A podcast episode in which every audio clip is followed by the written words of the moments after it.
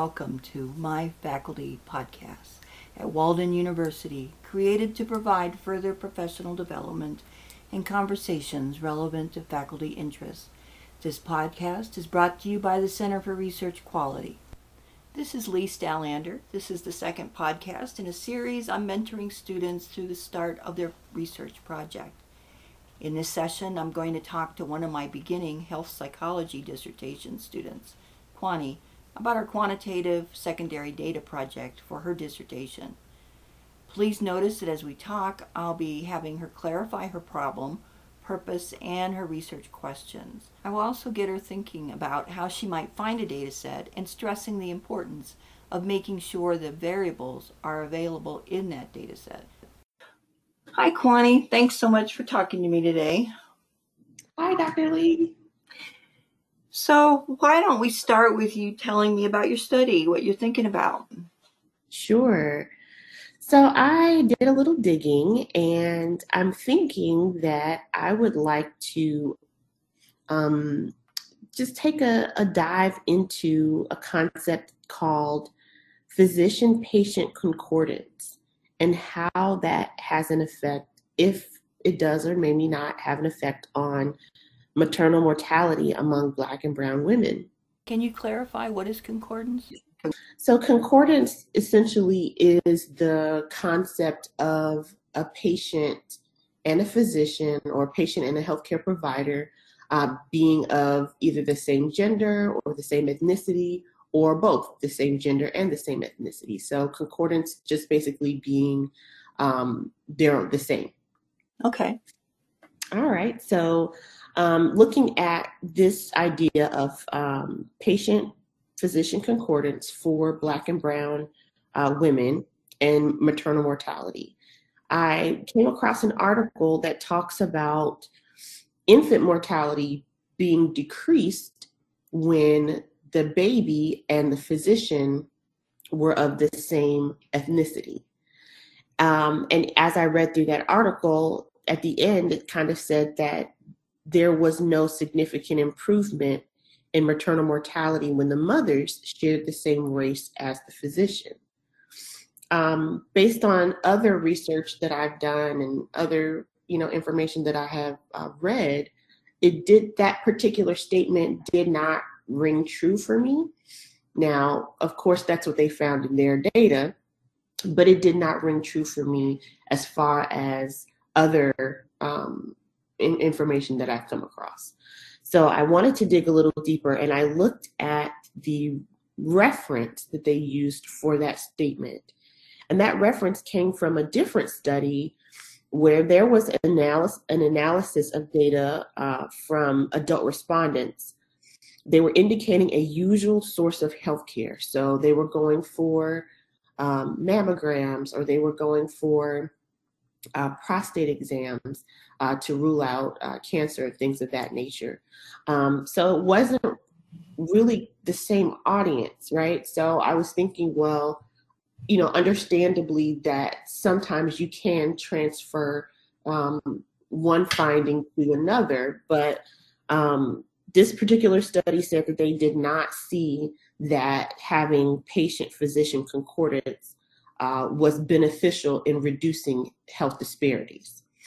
But the the problem was I could not get access to that article, so I don't know what population they used. I also don't know um, exactly which ethnicity and gender combinations they used as well. So that kind of left a lot to, you know, the imagination. So then that led me also to go and look for other articles that talked about patient-physician concordance. And I didn't see anything specifically that looked at um, the same parameters for maternal mortality for Black and Brown women. So that's kind of how I came up with um, my research question, which was, Um, does dual physician-patient concordance have an effect on maternal mortality among Black and Brown women? And what I mean by dual concordance, obviously, is the gender and the ethnicity being the same for the patient and the physician. Okay, I'm writing that down. Okay. Let's back up just a titch here. And so how would you lay out the problem? What what what is the problem? The problem was that maternal mortality rates have increased in the United States. Uh, they have not decreased despite several national efforts to um, reduce maternal mortality rates. They have actually gone up. Is that for um, everybody or particular races or? That is for the United States as a whole. Okay. Um, and then also um, research shows that for Black women, the rate, the mortality rate is four times higher than for white women. So within that rate increase, you have that individual um, comparison between those two ethnicity group, ethnic groups. So that led me to um, to search for where the connection or where the gap may be. And so when I came across this article that showed evidence that there was um, a decrease in infant mortality when it came to newborn physician concordance, in my mind, I said, I wonder if this would be a viable argument to decrease maternal mortality for Black women. Okay. And then as I read through, I, that's when I saw their statement that said that um, they found no significant improvement in maternal mortality uh, in, in the same study. Okay. Oh, in addition to that, Doctor Lee, um, I also found that there has been a lack of Uh, accurate reporting when it comes to mortal, uh, maternal mortality in the United States. Um, I found that the pregnancy question was added to standard U S death certificates um, just in two thousand three, and it wasn't widely adopted across the nation. So there are discrepancies in and inconsistencies in how this data is even reported, which makes it, you know, that much more difficult to to really ascertain what um, the rates really are. But even based on the information that we have, you know, we see the, the health disparity in the fact that uh, Black women are four times more likely to die within a year of childbirth as compared to white women. Okay. So have you found a data set for this? So I've kind of hypothesized a couple of different areas to look at, and I'm not really sold because I don't know maybe which one is the most effective data set. Uh, the original study that I looked at, they used hospital birth records. So they were able to, um, and this is in Florida, they were able to get um, obviously the infant's ethnicity Uh, from those birth records, and they were able to, I'm not sure how they were able to find out um, the gender, well, they didn't do gender, they just did ethnicity. Um, I don't know how they were able to find out the ethnicity of the physician. Um, so that's something that it's that has potential, but I would have to figure out um, exactly which hospital records uh, would have that information. Um, and and initially, going back to my research question, um, I was looking at maybe uh, specific states that have higher um, maternal mortality rates for Black women. So that would also kind of be interesting to look at how those hospital records actually contain, do they contain that information in some states, in all states? So that was one thing I was looking at. You could, um, also, sorry, you could contact hospitals, and you know, you'd probably have to chase down the correct person to talk to, but mm-hmm. you could ask them if they make that available to researchers and what that would take, and they may have like their own I R B, that kind of thing. Mm-hmm. Okay. You might, you know, another place to look at would be the N I H. Mm-hmm. National Institute of Health, they may have um, data sets that might have mm-hmm. that information. Gotcha. It might be worth at least asking them. Mm-hmm. And um, it did, so that was my next um, option. I was looking at maybe PRAMS or B R F S S. Those are both C D C mm-hmm. data sets um, that typically include that type of information. I don't know if it includes maternal mortality information, but they usually have that um, that pregnancy question and stuff in their in their surveillance. So, and then also I was thinking maybe looking at uh, de- the actual death certificates, and I don't know if that's protected information. But when I found that they weren't even adding that question to death certificates until two thousand three, I said, well, maybe that's another area to look at as well. I would think that would be publicly available. You may okay. have to have their names, though, which. Oh, that's true. I think you're going to have to do some research. You're going to have to go. You're going to have to talk to people. And, yeah. You know, what's available, what isn't. And, mm-hmm. you know, some things. Places will let researchers get access to it if it's de-identified, if they take mm-hmm. off their names. Oh, that's a good idea. Yeah, de-identified. Yeah. But it might be tricky then to get the doctor link to it. Mm-hmm. Yeah, that's true. So wondering if they de-identify the patient info, they probably will also de-identify the physician info. Yeah. But the thing is, I don't necessarily need names. I just need ethnicity yeah. and gender. But it probably isn't listed. I mean, they might mm-hmm. be able to figure out gender by their name, but probably not. Mm-hmm. That's true. That is true. So, yeah, that's why I was stuck trying to figure out now how exactly what could you, I. You know, what you might be able to do would be if you had it like down to a particular geographic area, mm-hmm. and you could make a list of physicians with their gender and their race. You know, you could probably track that down through hospital websites. They usually mm-hmm. have pictures and stuff. At least mm-hmm. you have a rough idea of ethnicity, and then give them the list, and then they could just look up the doctor and give you that information. Okay. I don't know. I mean, that it's just an idea, but something to think about. Right.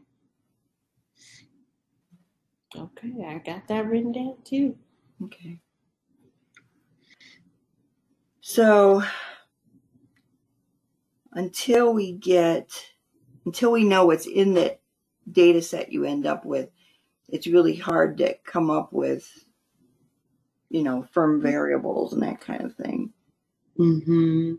Well, really, in this case, the only firm thing I need is the physician gender and race, the, you know, the birthing person's, obviously, you know, gender and race, um, and whether or not they, uh, you know, met a demise. So it's like I'm not manipulating data, you know, I'm just basically um, going through and connecting those dots. Mm-hmm.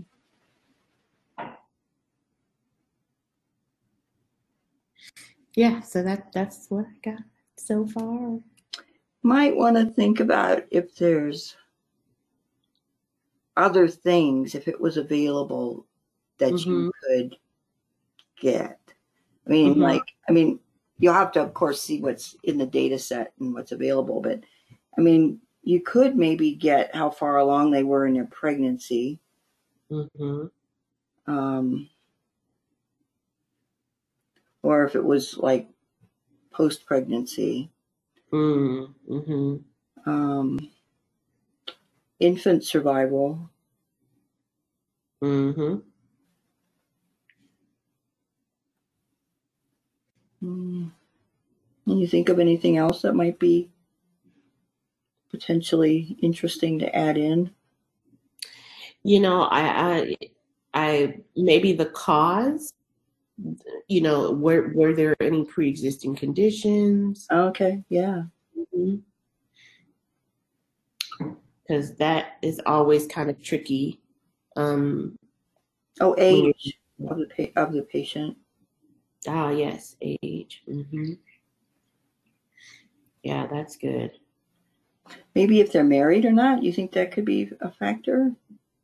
Um, I guess it could be, if, or maybe if they have a support system. Yeah, but you're um, not going to know much beyond if they're married. Yeah, that's true. Um, yeah. Because I'm thinking, um, even though we're looking at, you know, whether or not the the gender and the ethnicity match with the physician and the outcome, obviously there are other, you know, extenuating factors, like you said, such as whether or not they're married. And I guess more so toward the support system side, mm-hmm. um, because, I, but yeah, like you said, we may not be able to figure that out. Because I, I do know that research talks about advocacy, patient advocacy, um, the patient feeling like they can either advocate for themselves or having someone there to advocate for them, uh, being a part of, you know, life-saving efforts. Mm-hmm. So, yeah, good. So it looks like you're kind of heading towards doing some type of regression, depending on what the variables end up looking like in terms mm-hmm. of, you know, if they're ordinal or whatever. Um, but I would say you're heading in that direction. Okay. Um, okay. So next steps, let's think about that. Okay. I would say you need to find access to data sets. So I would start that talking process with, you know, if you want to look at hospitals or if you want to maybe look at the national stuff. Um, I mean, potentially you could get large data sets if you could get like the C D C data or N I H or something. Right. But I don't know what's available. You'd have to do some research on that. Okay. Um, and as you're working on it, I would work on filling out that research design alignment table that I sent you that, mm-hmm. you know, just keep in mind that you need to be able to explain all of that stuff before we move forward too far. Okay. I'm sorry. Okay. It sounds like you got a good handle on the literature, at least to start with. Right, right. And that's what I, I was keeping an eye on that list as I was going through and making sure I went back and made, you know, trying to make those connections that everything uh, was in alignment, because I, I do tend to go all over the place. Oh, sure. We all do. Yeah. Things that look interesting and you go off in the little rabbit hole. Yeah. Right, right. It's so easy to do. Great. Well, anything else I can help you with before you go? No, I think I'm good. I just, you know, that finding the data set is probably the the biggest component to moving forward, because that will lead how the analysis is done. Yeah. Yeah. And what variables you end up with. That is true. That is true. Yeah. Uh, because it may have to be tweaked if I don't have access to the variables that I would like to. Right. Well, thank you so much for meeting with me today. Absolutely. Thank you. Your wisdom is unparalleled, Doctor Lee. Thank you. Thank you for joining us today for Research Talk. Our music is by Audionautix dot com, and I'm Doctor Lee Stadtlander. Today's podcast was sponsored by Walden University's Center for Research Quality.